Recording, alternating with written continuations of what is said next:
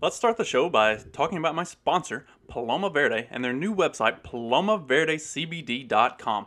Head over to palomaverdecbd.com and check them out for all of your CBD needs. They've got the gummies, tinctures, uh, salves.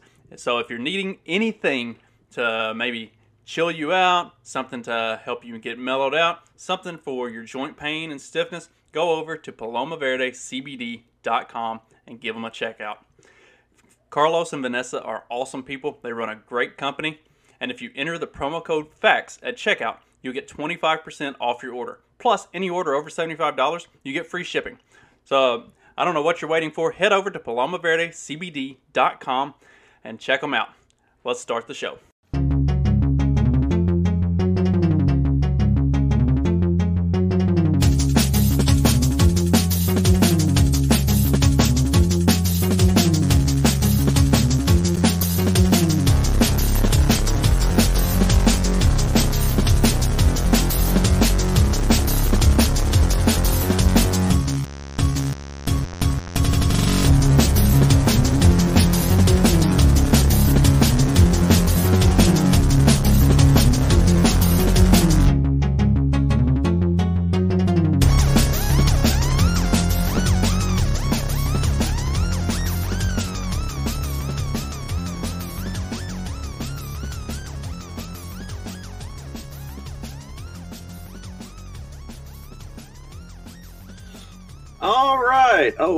Like that view. There we go.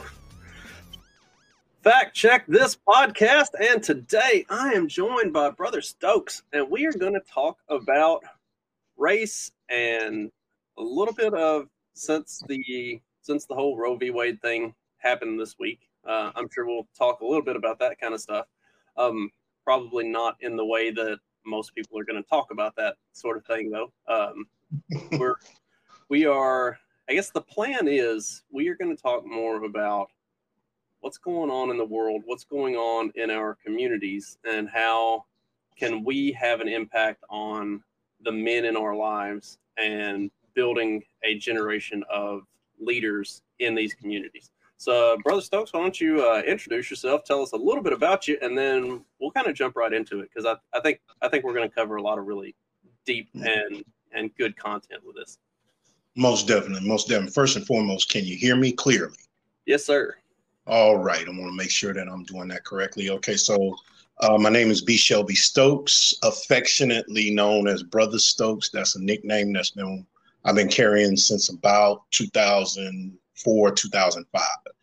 Uh, it is also a family nickname. Um, I am by trade a plumber. I work in municipal work. Uh, I work for what's known as a public works department uh, in a mid level town, uh, not a small city, but a mid level town here in the South, in, in uh, South Carolina. Very enjoyable work. It allows me to utilize all my talents. But my passion in life since 2004 has been the development of men within the Black community, primarily based through scriptural readings, but I transitioned away from that into just full on one on one mentoring, life skills training, as well as uh, in our neighborhoods, in our community. Since I'm not licensed as a therapist or uh, family counselor, we just say he's a wise counsel or a big brother. That's normally how people say it. I get the term OG a lot as well. Yet uh, that's because I'm 50. You can see the gray. But um, but outside of that, yeah, um, I do get involved a little bit in politics. Uh, I do get involved uh, in these types of exchanges because it is beneficial, it's proper, because I want those of us as men in particular let's let's let's remove race. Let's remove cultural background. Let's remove uh, socioeconomic levels. I just want men to understand that you really are the author and the finisher of your destiny. You you may run into all manner of interruptions or outside forces attempting to stymie you or stifle you yet if you really truly sit and employ critical thinking skills and you happen to have a group of men around you who want to see you succeed, you will succeed. There is no if, ands, or buts about it. You will succeed. So that's pretty much where I'm at, what I'm about, what I do. And so we can we can jump off from there. I was gonna say let's let's kind of jump into it right at that point because there is something that's been going on in I would say over the last at least the last 30 years that that I've really seen it because um, I'm I'm almost 40 so I've really seen it in my lifetime. There has been a huge negative stigmatization of men of turning men turning men's strength against them and forcing men to be weak forcing men to not be accountable forcing men to to not be leaders like they're supposed to be. And you you really see it you really see its prevalence in black communities. Um, men in black communities have been almost eradicated. Like the, you, you don't see especially in southern communities you don't see men having those strong uh, leadership type roles that you did at one time. Like Correct. the black the black church used to be a thing where you had these really outspoken and very uh, you know, very strong male leaders that came through from black churches that led black communities. It's it's what really built those black communities in the in the 50s and 60s that led up to the civil rights era. And mm.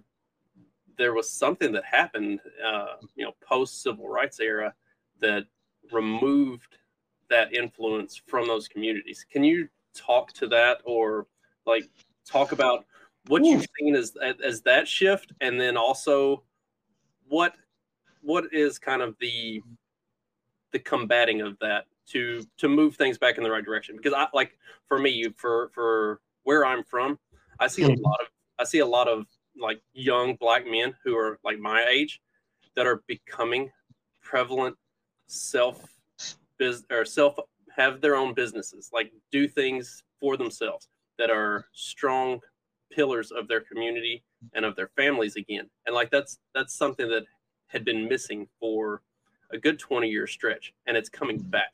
And that's that's a good thing. That's that's a step in the right direction. So so speak to some of that shift both away from and now maybe even back to uh, uh, men having a strong a strong place in community.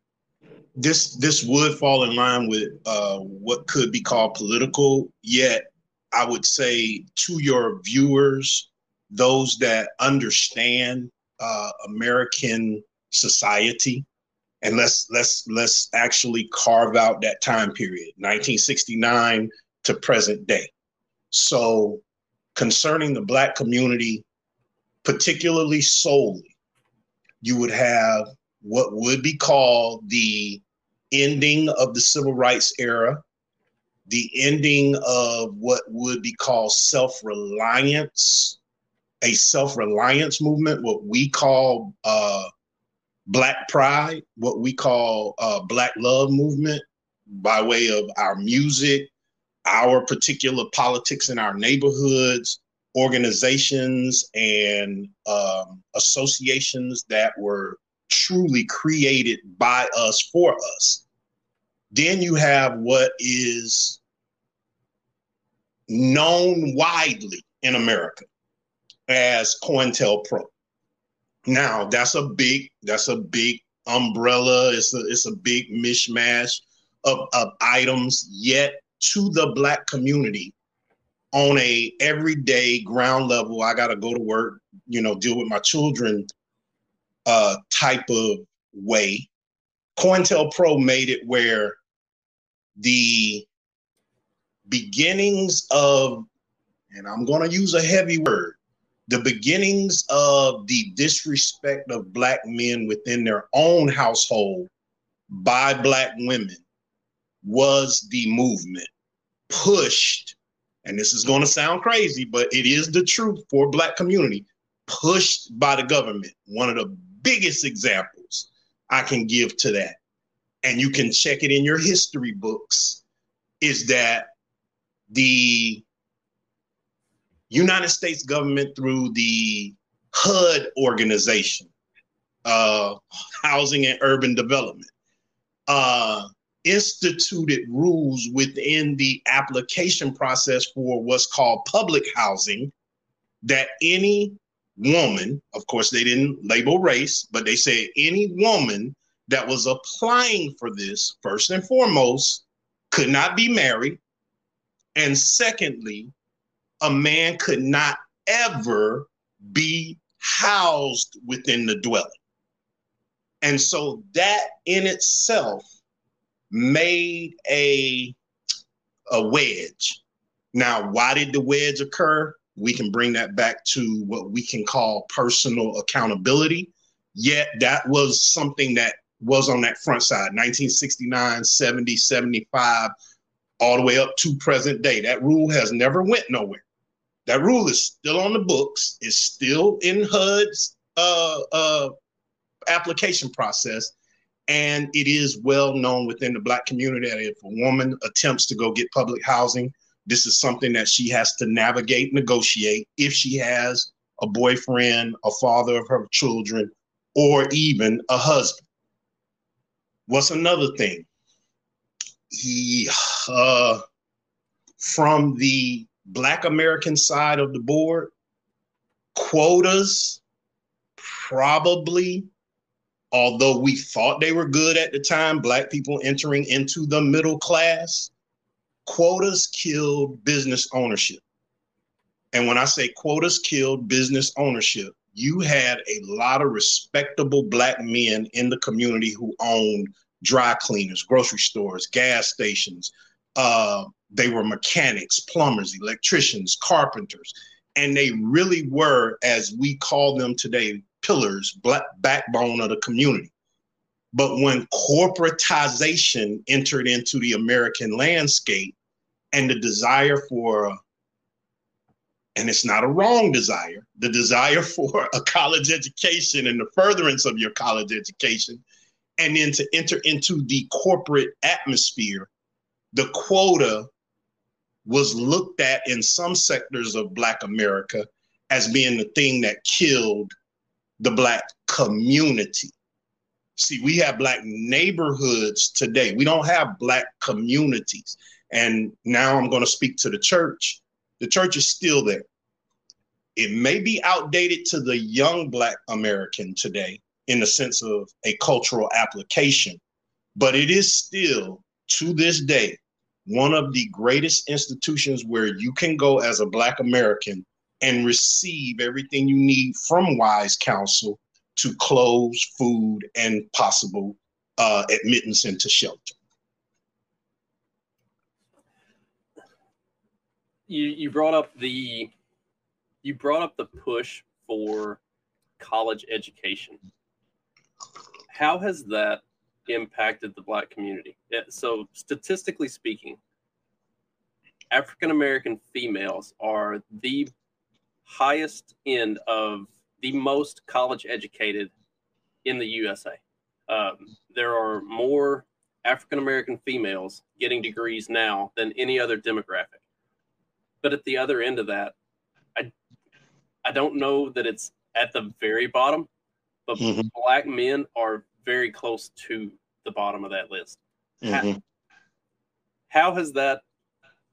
I don't necessarily know if there's a way to um, to quantify it, but how, how do you how do you view that in having impacted the African American community? Well, as far as being educated, we in the African American community, or I, I, use term black. I will I will not apologize for that. I use term black. In the black community, we view education like anybody else. We say it is important. It is very, very, very important to be well read, to know words, to have your verbiage right, to have your grammar and syntax right. It is very much touted and promoted. Education will be for the entire community, almost like our Jesus. You gotta be able to know what you're looking at. You gotta be aware of your surroundings. You gotta know what you're reading. You gotta know the ins and outs and the contextual applications that come with um, anything that you find yourself in front of. And education is how you arrive at the ability to be able to master, conquer, or even push past what is in front of you. So, yes, education is important. I would tell any any young black American, any young black person worldwide, get an education. Get an education. Stay in school. Yes, get that master's degree, get that PhD, get two PhD. I don't care. What I will also say is this though. Don't become so education so focused on education that you miss your landscape around. And that's what happened to a lot of black men again, going back to now we're talking political politics. Um, a lot of black men were put, oh, I know I'm saying this and I know it's going to hurt some people, were put in situations that there was no good outcome for them. So the choices that they made, particularly early in life, 15, 16, 17, prevented them from being able to make the choice of furthering their education. A lot of our men between 74, 74, 75 to about 95, 98. A lot of our men really were as we use the term, caught up in that horrible cycle of in and out of jail, in and out of prison, because you had a lot of laws that just people didn't know about because they weren't educated. And so since they were caught up in that cycle in that system, in this in this what we call a prison industrial complex, they go for three years, two years, they get out, they they have probation or an extended parole uh, sometimes to the point of where you have young men that did maybe two years in jail, but they were on parole for 12 years or 10 years. And so now they're constantly violating parole and getting what we call ticky tack charges added on. And now they go back for another three years or they go back for another two years. And so they're just in and out, in and out. And when you psychologically have been suffering that, you really truly are not thinking about furthering your education, even though it could have been offered inside those institutions, those prisons. You still, you're just trying to survive day to day. You're just trying to make it day to day. You're trying to keep your mind intact. And then you had, of course, the scourge of crack cocaine that ravaged the community. And just by nature of men wanting to protect their daughters, we did more to make sure that our girls stayed away from just regularly than we did our boys. Because again, we're men. We're, you know, you gotta fight, you gotta get out there, you gotta tough it out, you gotta go through. So we we just were not aware because the level of education hadn't met the conditions of the current times we were living in and it was you know and and some in our community will say and i will not combat them saying it was an engineered epidemic. It was totally put in place to get the outcome. I, I remember and i'm gonna stop when i say this.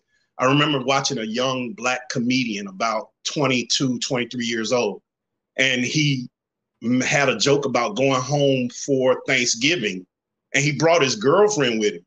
But his outfit, he had pink socks on, and he got an uncle that's about 60. And he said his uncle looked at him and said, Why all you young niggas is gay? And he goes, like J. Edgar Hoover. That's the reason. he was, and then he went on inside his joke to explain that the FBI through COINTELPRO and everything else. And he and the end of the joke that made you laugh is thus raising leaving our mothers to raise a generation of sassy ass black boys. And and that is the vision board. So that is something that is talked about in our communities. And being a product of my community, I can tell you that I wouldn't combat anybody saying it. Even if I may not totally 100% believe in it, I'm not going to combat you saying it because I know for a fact that I've experienced things in life that some people would probably tell me, oh, that's in your head. I'm not crazy. I experienced what I experienced. Oh, I was going to say, I mean, that that's something that I was going to ask if you, what your opinion was on the uh, intentionality of that, of um, through that that 20 year or so time period of of black men being cycled through prison and probation and all of that, and it, it creating this kind of a, a void.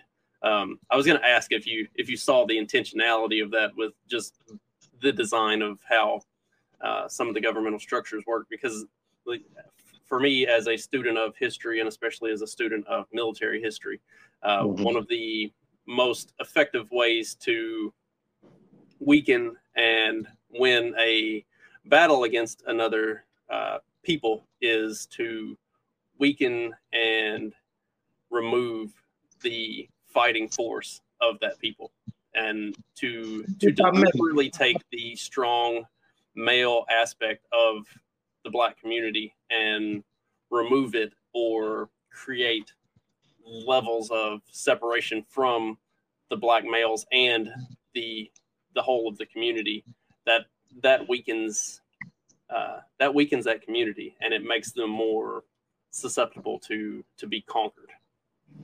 If i may because you did say something that is again one of those places where if you strip away the the the the the curtain that is called race and you utilize the same principle military wise taking out the men to weaken why would you it, okay i'm going to make an, a, a, a statement of assumption. Why would you say it's not widespread amongst your community in america? So this actually brings us to a an interesting uh, intersection in this in this conversation because I come from a very rural uh, a very rural, poor white background. Uh, not mm-hmm. me particular. My my family is owned a farm and fairly well off, but for the most part, the people that I was raised with and around and and in the community that I grew up in, um, not having a prevalent father figure was not mm-hmm. uncommon, and and you see that in you see that in rural white communities as well. You see it all through Appalachia. You see it all through like the Rust Belt that um, white males in what you might consider like the redneck communities have been removed in a similar fashion as what black males have been in black communities. Um, and it's like and it's happened along a similar timeline. So it's it has weakened the rural communities as well. I think it's why you see more of the industrialized farming that you see now instead of mm-hmm. small family farms and stuff like that because they have managed to by design remove a lot of uh, so like when i was growing up our farm community mm-hmm. was mm-hmm. a dozen like small farmers who were all very tight knit and if something happened you could rely on all of those guys to get together and to go do whatever was necessary like they ran volunteer fire departments stuff like that all of the churches were a tight knit group of all of these farming like farming households that that came together to do stuff. Uh, most of those farms are now uh, instead of it being a dozen smaller farmers, it's maybe two huge farmers, and there you don't have mm-hmm. that community connection anymore. Like it's happening in rural America the same way that it's happening in in black communities, and and it gets it gets largely ignored on both fronts. I think um, like this whole moving towards the government being this leviathan that takes care of everything. Uh, it has stripped us of our individual individualism. It's stripped of us, stripped us of our communities. So yeah, I mean, I see it. I see it happening in in my home communities as much as I see it happening in the black communities, which is why, which is a part of why I wanted to talk about and address it because it, it's not just happening. I think, I think one of the things that you see in the United States today, um, they get hated on quite a bit for varying degrees of of reasoning, but Asian communities are still very strong, and Hispanic communities are growing and becoming stronger. And they both have strong male figures who are leading those communities. Um, and that's why I think, in my opinion, it's why black communities and rural white communities are falling behind, is because that that strong male presence has been stripped away, and you, they just can't keep up.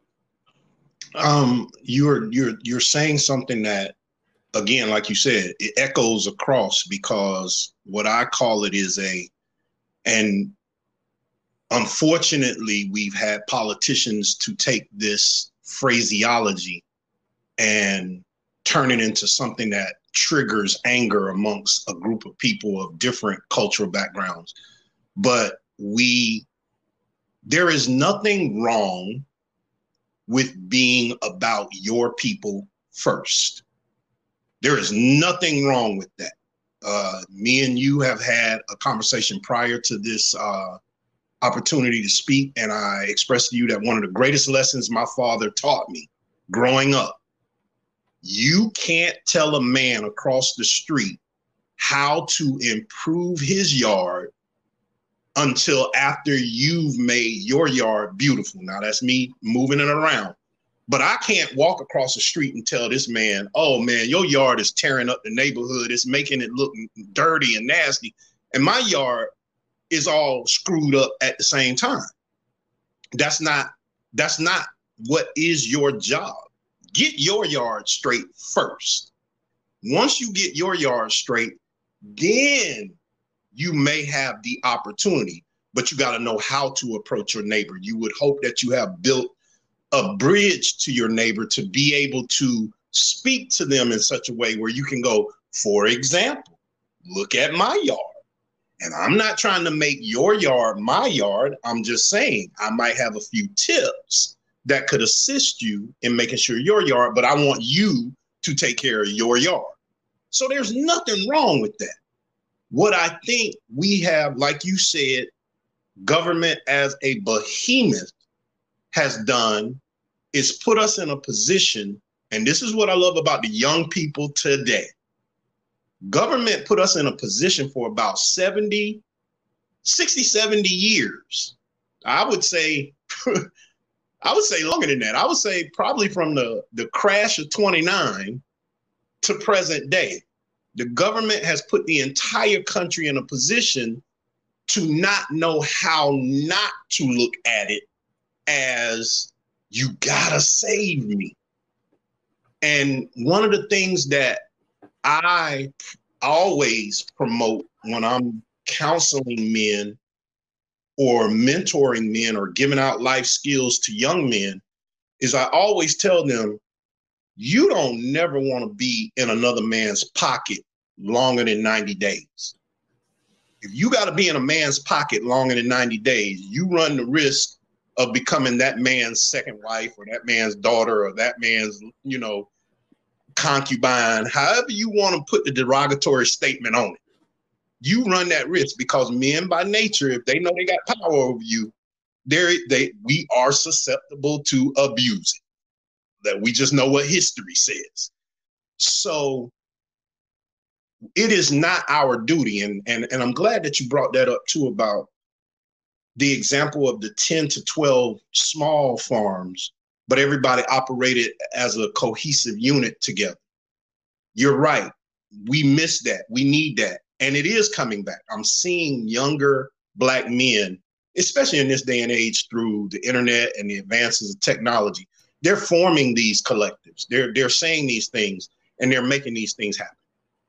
Yeah, and that is a that's something that I've noticed too in uh, like in my old community back home with people that I grew up with and knew, you're starting to see that the the young men and and when I say young men, I do mean like you know my age, but they are they're raising their families. They're there. They are building their communities. They're active members in their churches. They're active members in the schools, like helping to uh, teach other young men and encouraging other young men to go to college, to get a degree, not to not to be put in a position where they're at 16 years old having to take care of a family and and do all of this stuff. They're having the opportunity to actually grow up and to do it the right way. So that that is something that um, it's a step in the right direction, and it's you know something that that was missing for 20 or 30 years for you know for whatever reason, uh, all of the varying reasons that we've already talked about.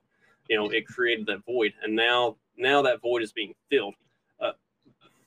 So what I have concerns about is as we're seeing the void being filled, and we're seeing that start to realign itself um, do you have any concerns that it takes a step backwards?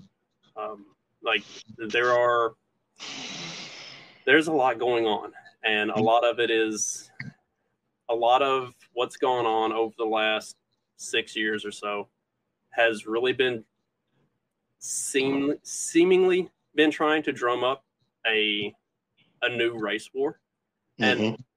it seems to be manufactured as opposed to real. Um, like there, I can remember racial tensions in the 80s and 90s that were very real. Um, I was too I was too young for it to directly affect me, but I had cousins who were old enough that they were part of it. Um, I, I, remember how some of that stuff would rock our community when there would be tensions. Um, mm-hmm it feels like the stuff that's coming around of the last six years has been heavily produced and not necessarily real. And I do think that is a I don't know that a positive thing is the right wording for it, but mm-hmm. I think people see that it's manufactured, see that it's not real. And and that there are a lot in both communities that aren't buying into it because it's because it's fake. Um, mm-hmm. Do you see anything like what's been really getting drummed up over the last six years as having the potential to push us back in the in the wrong direction, or do you think we're mature enough, maybe as a society, that we're starting to move past that, and and there is going to be uh, continual progress being made to to not not go back on on what had happened in the like say the the 80s and 90s I really want to applaud you for asking that question because from our community, the threat is always prevalent because okay, I'm not going to go all the way out the way of your question. Because of our historic entrance into this country, we have never felt two feet on the ground. We're secure. It's always a oh they could if they wanted to. So the in the last six years the emergence of these different isms let's put it under that title these different isms we view it in the black community. And again we're not a monolith like your community so it's not a everybody thinks this same way but we view it more along the lines of what is the play after? Not so much what's in front of my. It's like a magic trick. I see you moving your hand in my face, but where's your other hand? Like that's how we view it. Like, what does this really mean? And the reason why we do that is because everything we view today is through the historic lens of when they did this, that came. When we when we saw this, that came. So how does it affect us and am i fearful that it will regress? Um, it affects us in the way that we have to plan. A lot of a lot of our community are making plans in uh, okay making plans through business ownership. We're, we're looking at wanting to own more businesses wanting more businesses not only in metropolitan cities but in small rural areas. We're wanting to own land. We have a, a, a thrive. Uh, well, I won't say thriving, but it's on its way back. We have a lot of young black people who are interested in farming again, and they want to farm and they want to grow food and they want to grow organic food and and raise uh, uh, what's the word you call the livestock, but you do it in an ethical manner. Oh yeah, yeah. Um, homesteading and doing all the uh, the free range chickens and, and... yeah, that's it. Free range, grass fed, grass fed. Yeah. That's the word I was looking for. So we have a lot of young black people that are there. We have a lot of young black um, fabricators and uh, chemists and structural engineers. So we're combating it by definitely promoting our our emergence because we were always there. Our emergence in those types of fields that do gain our foothold in these areas in the future. Will it regress? It always has a chance to regress, man. It really does. And that I think we can no longer leave to the politicians just as in general, we we we we've allowed in our community for the past 50 to 60 years, we've allowed politicians to just come in every four years, razzle and dazzle us with, with words and sermons, and then they get our vote. This generation of young black Americans are like, no, no, I'm not falling for the okey doke no more. You got to prove to me. You got. We have a young man uh, in South Carolina.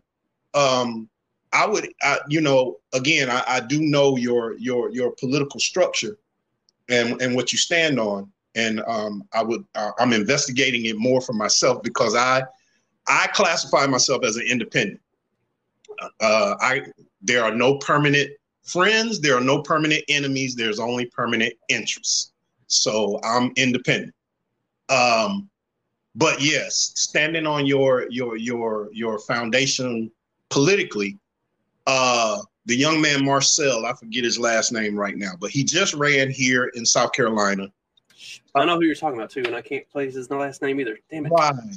Now he got he got okay. So overall, Jim Clyburn got thirty some thousand votes in a district that holds somewhere near three hundred thousand people. Marcel got, I think, 8,500 votes. And of course, you know, they tried to frame it as, okay, he, he tried, but he didn't. But the kids, and I truly say kids, the kids are like, no, you're going to be there next time. We got you next time because he is that new wave. We're not believing what you're saying. We're not just going to accept the tap dance. You got to prove. You got to put it in. And I see that on ground day to day. So will it regress? I'm going to say no. It it won't. But it always has a chance to regress, man. It always has a chance to regress. If if if young people are sincerely not not buying the whole dog and pony show of you know offering this thing for your vote all the time because that's I mean that's all they have to to rely on is offering you something that you could honestly get better on your own. Um, if the young people, if the young generation is not buying into that, then that that's a hope that it won't regress. Like that's that's a step in the right direction. Like for me, looking at the, especially where I'm from, uh, the very rural white community, there they're not moving in that direction. They're they're they're stagnant at best. Um, mm. and it's like they're they're content to not improve, and that, that's like that's a sad thing. And I think, um, I think looking at like small town black communities and southern black communities, that's where they were for a long time.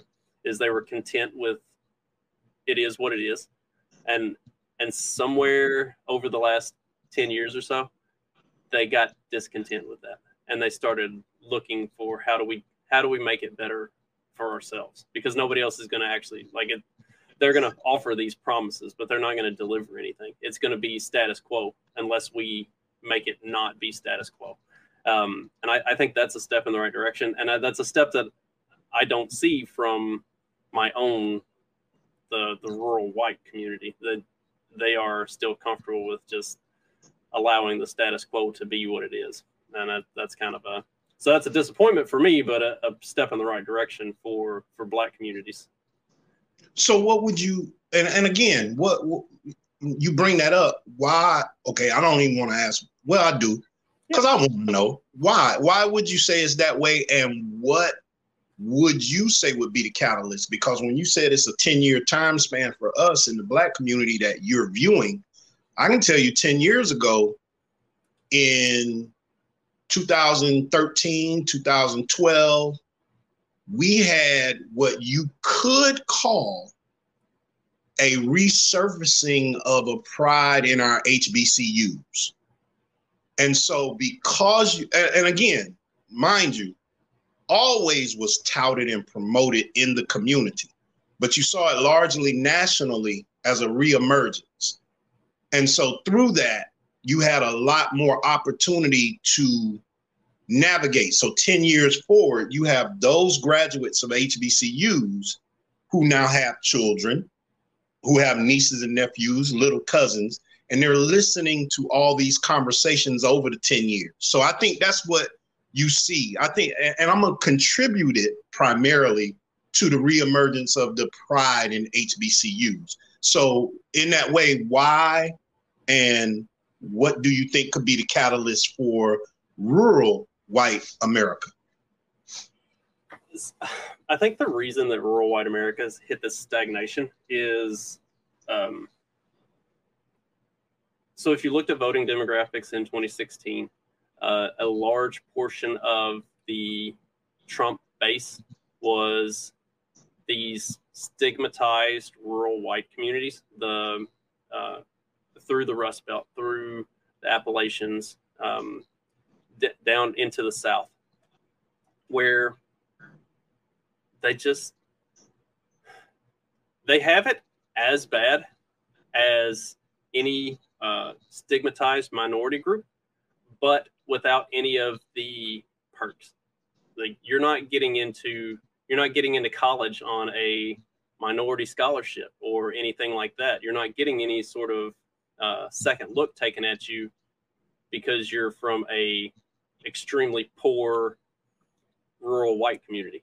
Like you don't have any of those. You have all of the disadvantages without any of the perks. And so I think what happened was a lot of those communities just um, they became defeated because they mm-hmm. didn't see a way to win. They they're a lot of those schools, the public schools in those areas, are as bad as any like predominantly black inner city school, but they don't have the advantages of having been to or gone to one of those inner city black schools and having that uh, to use in college degree or college applications and stuff. Like they're not getting any advantages from from going to a dirt poor rural school out in the middle of Tennessee somewhere. Uh, they just don't get they just don't get into school, and so they have nowhere to go. They have nothing to do. There are no jobs where they're from. There are no potential for jobs. Uh, the rare few will escape, but even a lot of those end up coming back because they don't know how to succeed because they haven't had good role models. They haven't had people teaching them how to be successful and how to plan towards being successful.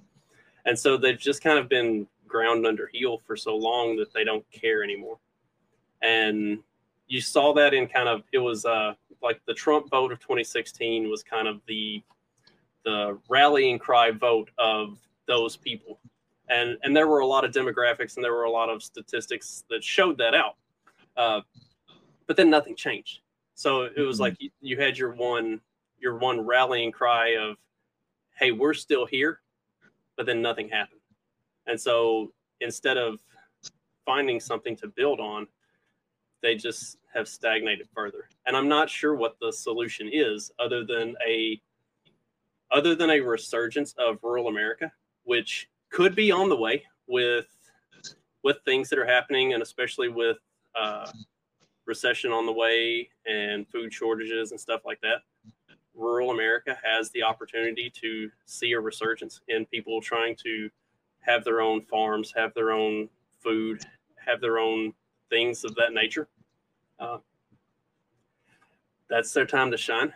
Mm-hmm. But but they need people who know how to do that, so that when it happens, they can actually put it into application. Uh, like it's why we've moved out into the middle of nowhere and have our own big giant garden and have goats and chickens and all of this stuff. Like we know how to do that, and there are people who know how to do that. So as as things kind of shift over the next five years or so, maybe that rural white community can see its own resurgence in homesteading and stuff like that. And that you know that's what I'm hopeful for, but it's going to take it's going to take something to really light a fire under under that community's ass that hasn't happened thus far. No, you're uh, uh, again. We there's always going to be that feeling, feeling of hopelessness amongst a certain section of every community. No one escapes it.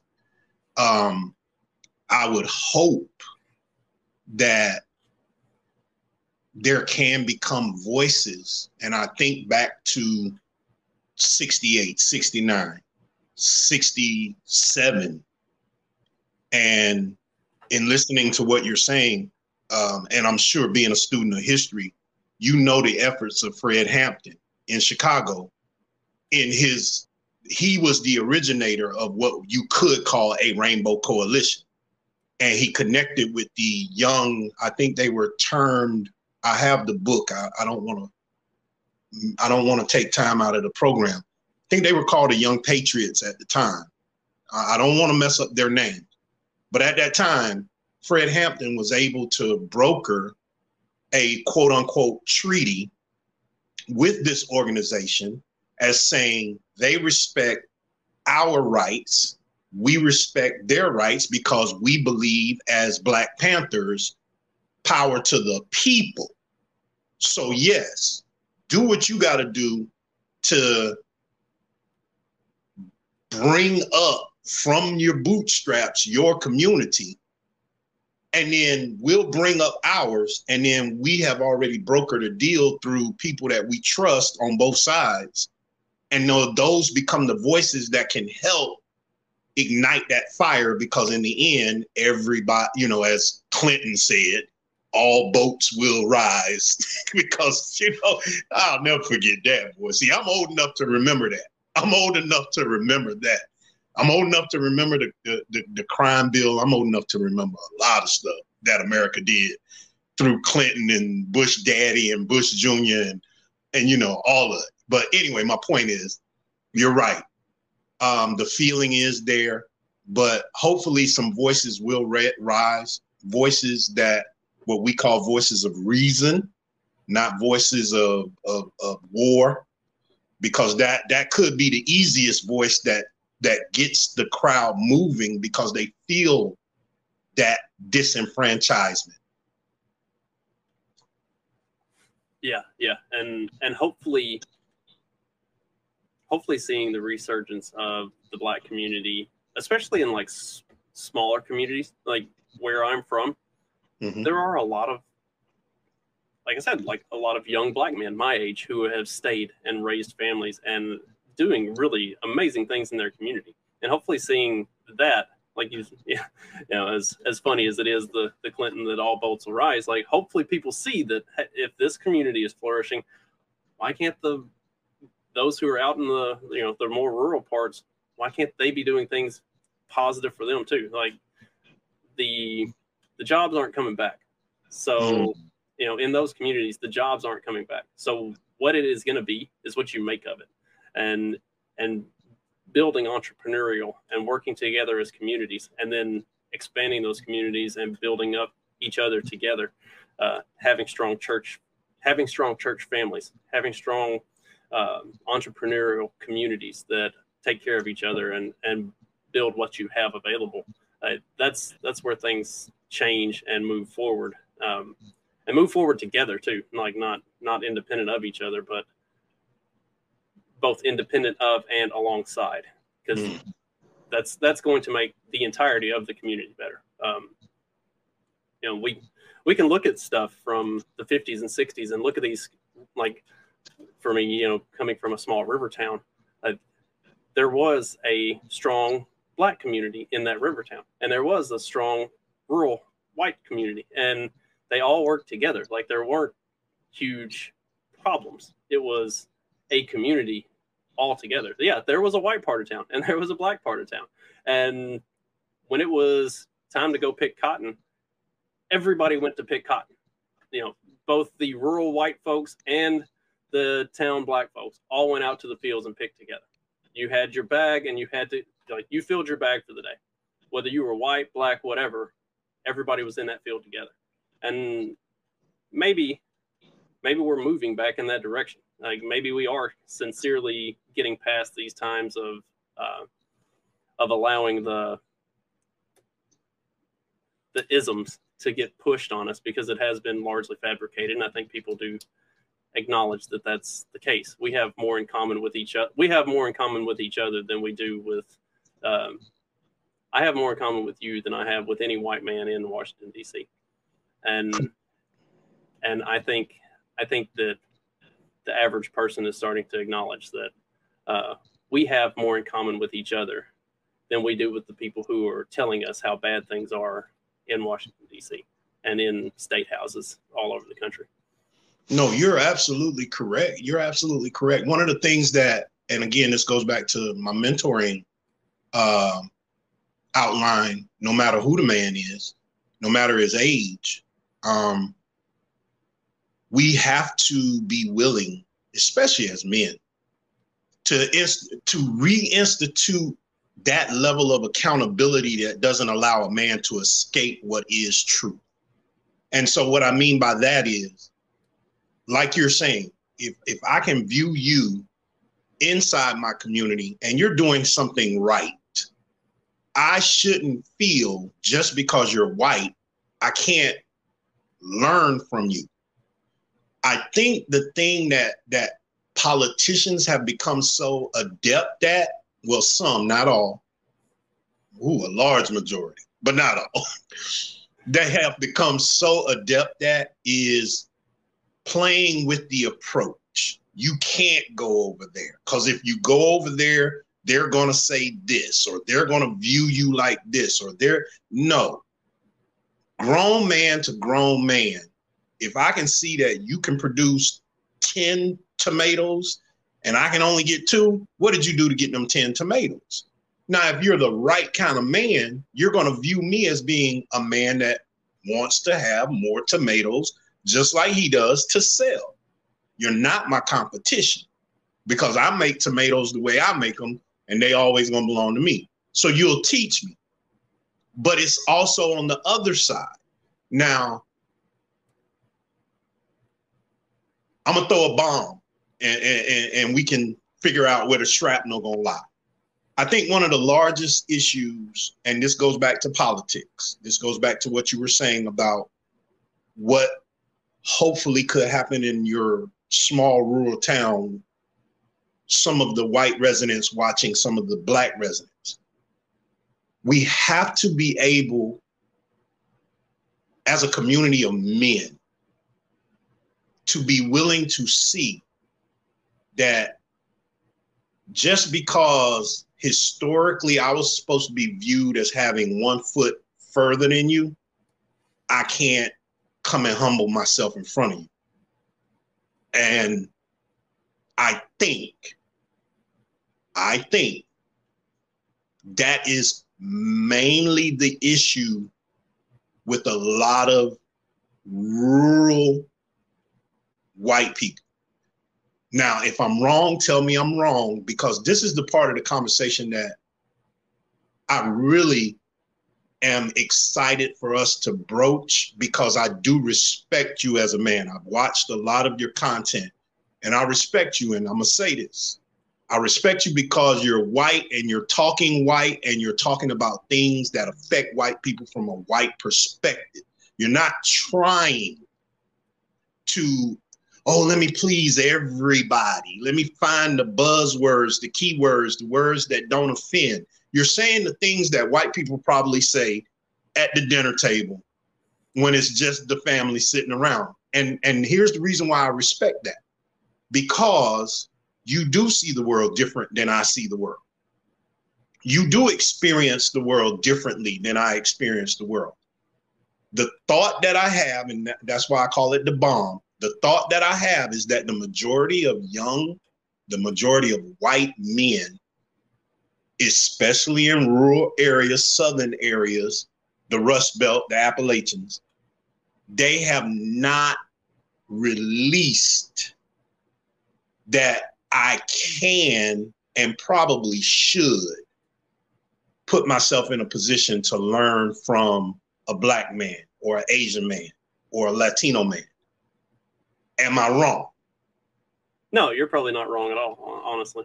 And whether that be, I don't know that it's necessarily a uh, one of the isms as much as it's a pride thing. It's mm. a um, for a lot of rural males, there is the belief that they should be able to provide and that they should be able to do it without needing to ask for help. Um, I know I've I've struggled with that myself over over the years. Um, so, so did I. You know, not not being willing to ask for help even when you're like literally drowning and just unwilling to ask for help because you I should be able to do this. I shouldn't have to ask for others to give me advice. Um, yeah, I think I think that is a, a big thing, and and also in those communities, I don't know that like I, I was fortunate in that we always had older black gentlemen that worked on the farm for us, so I was around black culture more than more than most probably uh, played sports, and so I hung out in the hood quite a bit when I was in high school. So, like, I was exposed to that more frequently. Uh, working in in the South, in Arkansas and Mississippi, a lot of the guys who worked for me at different places that I worked throughout my career were black men in who lived in rough parts of small river towns, and so like I got to know those guys, and I got to know their culture and who they were and why they were the way they were. So like I, I got more exposure to that than uh, probably the average redneck, you know, white rural person does.